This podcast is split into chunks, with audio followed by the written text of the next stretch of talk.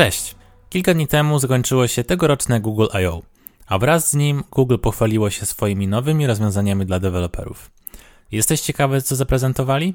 Ja nazywam się Patryk Kośracki, a to jest czwarty odcinek Android Talks, podcastu, w którym opowiadam o tym, jak dobrze pisać aplikacje na Androida, kładąc szczególny nacisk na architekturę, bezpieczeństwo, testy oraz biblioteki i narzędzia, z których korzystamy.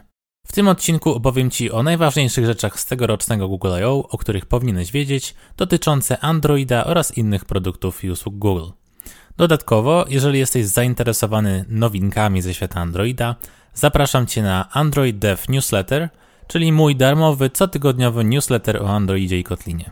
Link do niego, czyli androiddevnews.com, znajdziesz w opisie. W takim razie, co nowego mamy w Androidzie? Po pierwsze, nowa wersja Androida 13.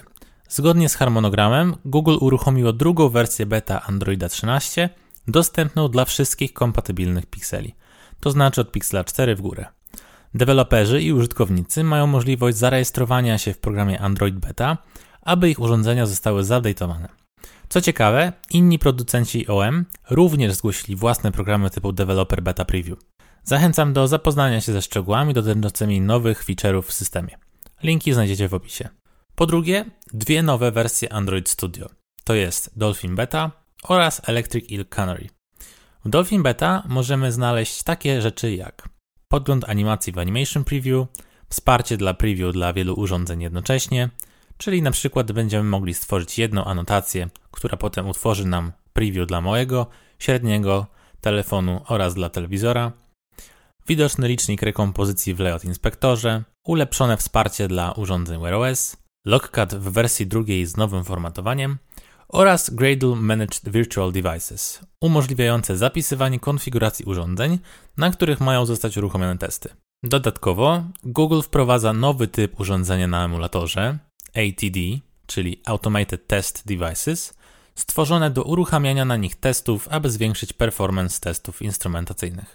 W drugim Android Studio, czyli Electric Eel Canary, znajdziemy wszystko to, co ma beta, i dodatkowo jeszcze podgląd statystyk dependencies z Google Play SDK, raporty z Crashlytics, jedna z rzeczy, która najbardziej mi się spodobała, czyli skalowalny emulator, na którym będziemy mogli w czasie rzeczywistym zmieniać rozmiar ekranu i testować zmiany konfiguracji, Live Edit, czyli zmiany kodu w Compose, które od razu są widoczne w previews oraz na urządzeniu, Layout Validation, emulację połączeń Bluetooth oraz dublowanie obrazu z urządzenia fizycznego do Android Studio, dzięki czemu programista nie musi odrywać się od klawiatury, aby przetestować coś na swoim fizycznym telefonie. Jak widzicie, trochę tego jest, dlatego mam wielką nadzieję, że Android Studio tym razem nie będzie się co chwilę crashowało po tych update'ach. Kolejną nowinką od Google jest zapowiedź przeniesienia Android Vitals poza Google Play Console. Nowe API pozwoli nam na łatwiejszy dostęp do statystyk Vitals oraz umożliwi integrację z innymi narzędziami, np. Crashlytics. Dotychczas narzędzia te pokazywały nam m.in. crash naszych aplikacji. Od teraz będziemy mogli też zobaczyć, czy crash nastąpił w foregroundzie czy backgroundzie aplikacji. Będzie też widoczny stack trace, ale oczywiście będzie lekko zopuskowany, żeby nie ujawniać potencjalnych danych użytkownika. Następną rzeczą, o której warto porozmawiać, są usprawnienia pracy w tle na Androidzie. Na jednej z rozmów, a dokładnie Best Practices for Running Background Work on Android, deweloperzy z Google podzielili się wskazówkami, jak uruchamiać zadania w tle, kładąc szczególny nacisk na ograniczenia zasobów urządzeń. Wspomnieli również o nowych zmianach w Androidzie 13, w tym zupdate'owanych zasadach, jakie system bierze pod uwagę, gdy umieszcza aplikację w App Standby Bucket. Czym jest App Standby Bucket? Jest to nowe API do nadawania priorytetów zadań w tle do wykonania, które również umożliwia zaplanowanie pobrania wskazanych rzeczy tuż przed uruchomieniem aplikacji i tym podobne. Rozmowa nawiązała również do The Android Resource Economy, z której wynika, że Google będzie jeszcze bardziej starało się, żeby urządzenia ograniczały procesy działające w tle dla dobra zasobów. Jeżeli korzystaliście kiedyś z Camera 2 albo Camera X, to pewnie wiecie, że praca z nimi nie jest zawsze łatwa i przyjemna. Na szczęście w tym roku Google wprowadziło kolejne ulepszenia tych API. W zaktualizowanych API znajdziecie m.in. stabilizację preview w Androidzie 13, dzięki czemu użytkownik nie zobaczy aż takiej różnicy pomiędzy podglądem a zdjęciem, które wykona. Dodatkowa redukcja drgań powinna też zapewnić płynniejszy podgląd. Google wspomniał również o dalszym rozwoju Extension API do Camera X. Aktualnie supportowane jest 5 extensionów. bokeh, HDR, Night, Face Retouch oraz Auto. Ponadto Google poinformował nas, że planuje dostarczać własne rozszerzenia software'owe, gdy dany producent OM tego nie zrobi. Dotyczy to głównie urządzeń klasy podstawowej. Na sam koniec dostaliśmy też informację, że Android będzie wspierał wideo HDR, a wraz z nim nowe API oraz biblioteka Media 3 z Jetpacka. Asystent Google również dostanie wiele nowych funkcji. Po pierwsze, App Actions będzie dalej rozwijane w kierunku supportowania Wear OS, a także integracji z Health and Fitness z tą platformą. Po drugie, dostęp do Shortcuts API zostanie rozszerzony dla samochodów, dzięki czemu będziemy mogli integrować więcej usług z asystentem w aplikacjach w Android Auto. I najciekawsze na koniec, czyli Brandless Queries oraz App Install Suggestions. Dwa nowe feature'y dostępne w App Actions. W pierwszym, jeżeli użytkownik poprosi asystenta o coś, co może być wykonane przez Twoją aplikację, ale nie podaje nazwy, to nadal będzie w stanie ją zidentyfikować. Natomiast w drugim, system będzie w stanie przekierować użytkownika do sklepu po aplikacje, które są w stanie obsłużyć wskazane żądanie. Dużo nowości zobaczymy też w Google Pay, a właściwie teraz Google Wallet. Nie wiem czy wiecie, ale Google właśnie powróciło do pierwszej nazwy tej aplikacji po latach. Nowe Google Wallet API od teraz supportuje Generic Passes. Pozwala to deweloperom zapisać wszelkiego rodzaju bilety, wejściówki, promocje i wszystko inne, co można zeskanować z kodu QR do walleta. Niedługo powstaje też sandbox, na którym deweloperzy będą mogli to wszystko przetestować, podczas gdy będą oczekiwać na review kont biznesowych. Oczywiście do tej pory Google Pay już supportowało zapisywanie rzeczy takich jak bilety lotnicze, gift karty itd.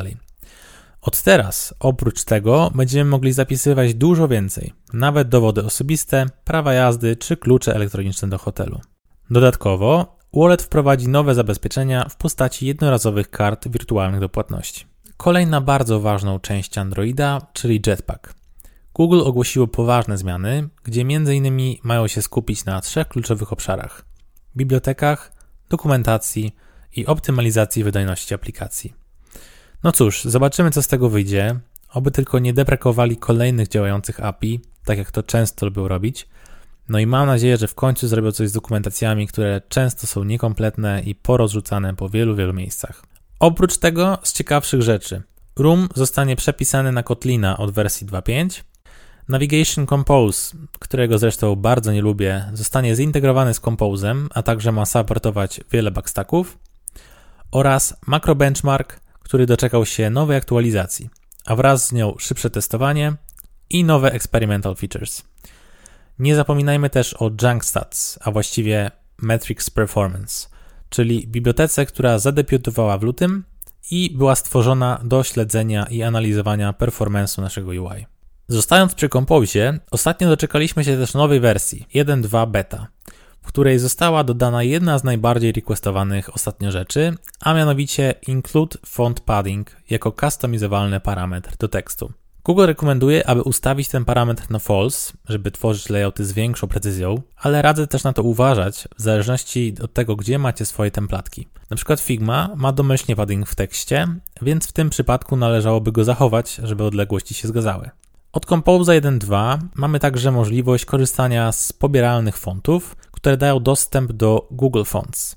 Możemy też definiować fallback fonty bez większego problemu. W Compose zobaczymy też nowy widget tekstu, w którym można zaznaczać, podglądać i kopiować zaznaczony obszar.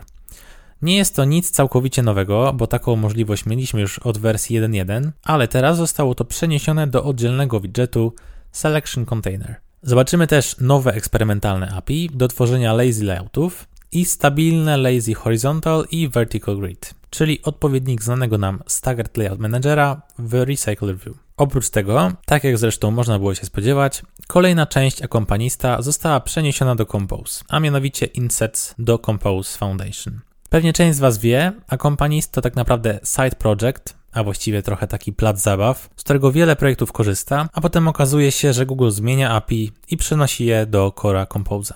Oczywiście potem akompanist staje się długiem technologicznym Waszego projektu i musicie, albo przynajmniej powinniście zmigrować się na to, co dostarczy Compose. Dlatego polecam uważać na to, jak korzystacie z kompanista i jeżeli naprawdę już musicie, to zróbcie to mądrze, aby potem łatwo od tego uciec. Kolejną rzeczą, jaką zobaczymy w Compose jest Window, czyli klasa, która pomoże w tworzeniu resizowalnych layoutów, aktualnie dostępna w bibliotece Material Free Window Size Class. Na sam koniec doczekaliśmy się też stabilnej wersji drag and drop. I tak jak wspomniałem wcześniej, masy nowych funkcji Android Studio, które pomogą monitorować i debugować rekompozycję widgetów. To by było na tyle Compose. Czas na performance i Android Runtime. W tym roku Google przedstawiło wiele materiałów na temat zwiększenia wydajności aplikacji i monitorowania performance'u. Po pierwsze, Baseline Profiles. Co to jest? Aby w pełni je zrozumieć, musimy najpierw wiedzieć, czym są Cloud Profiles. Umieszczając swoją aplikację w sklepie, Google zaczyna monitorować Wasze aplikacje i ich startup. Po jakimś czasie na podstawie tych danych w Play Console powstaje tzw. Tak Cloud Profile, czyli zbiór hotcode'u, który jest listą klas i metod prekompilowanych do kodu maszynowego. Dzięki nim użytkownicy, którzy korzystają z Waszych aplikacji, są w stanie odpalać je szybciej, a same aplikacje po prostu działają sprawniej, bo system wie, czego może się spodziewać. Niestety, Cloud Profiles traci swój sens, gdy wypuszczacie kolejne wersje aplikacji, często, na przykład co dwa tygodnie. Wtedy monitoring zaczyna się od zera, no i musi minąć trochę czasu, zanim powstanie kolejny Cloud Profile. Dlatego właśnie powstał Baseline Profile. Programista sam go generuje i dostarcza wraz z apką, którą wstawia do sklepu. Aby go stworzyć, musimy odpalić lokalnie specjalny test w Makrobenchmarku, którego wynikiem jest właśnie plik Baseline Profile, ściągnięty z urządzenia do folderu z kodem aplikacji. Google pochwaliło się, że wiele ich aplikacji, które skorzystało z Baseline Profile, zyskało mocno na wydajności. Przykładowo, Google Maps odpala się teraz 30% szybciej, więc uważam, że warto to przetestować i z tego skorzystać. Aby jeszcze lepiej monitorować performance, Google przedstawiło też Microbenchmark wersji 1.1.0, dzięki któremu możemy sprawniej testować alokacje, profiling i tym podobne. Doczekaliśmy się również update'ów Android Runtime, zwiększonej weryfikacji bytecodu podczas instalacji, ulepszonego interpretera, a nawet nowego garbage kolektora, o którym bardzo dużo mówili. I na sam koniec coś dla gadżeciarzy takich jak ja, czyli nowości w Wear OS. Po pierwsze, niedługo doczekamy się Pixel Watcha. Mam nadzieję tylko, że nie będzie takim rozczarowaniem jak Pixel 6, który nie zachwyca wydajnością i zaczyna lagować po krótkim czasie użytkowania. Po drugie, od teraz możemy pisać aplikacje na Watcha w Compose. W tym momencie Compose 1.0 dla Wear OS jest w becie, więc niedługo możemy doczekać się wersji stabilnej. W pakiecie z Compose'em 1.0 deweloperzy dostaną wiele gotowych komponentów, na których podstawie mogą pisać swoje apki. Są to m.in. nawigacja, skalowanie, lazy listy, widgety do inputów i gestów oraz wiele innych. Oprócz wbudowanych komponentów mamy też Horologist, czyli Wear OS-owy odpowiednik kompanista.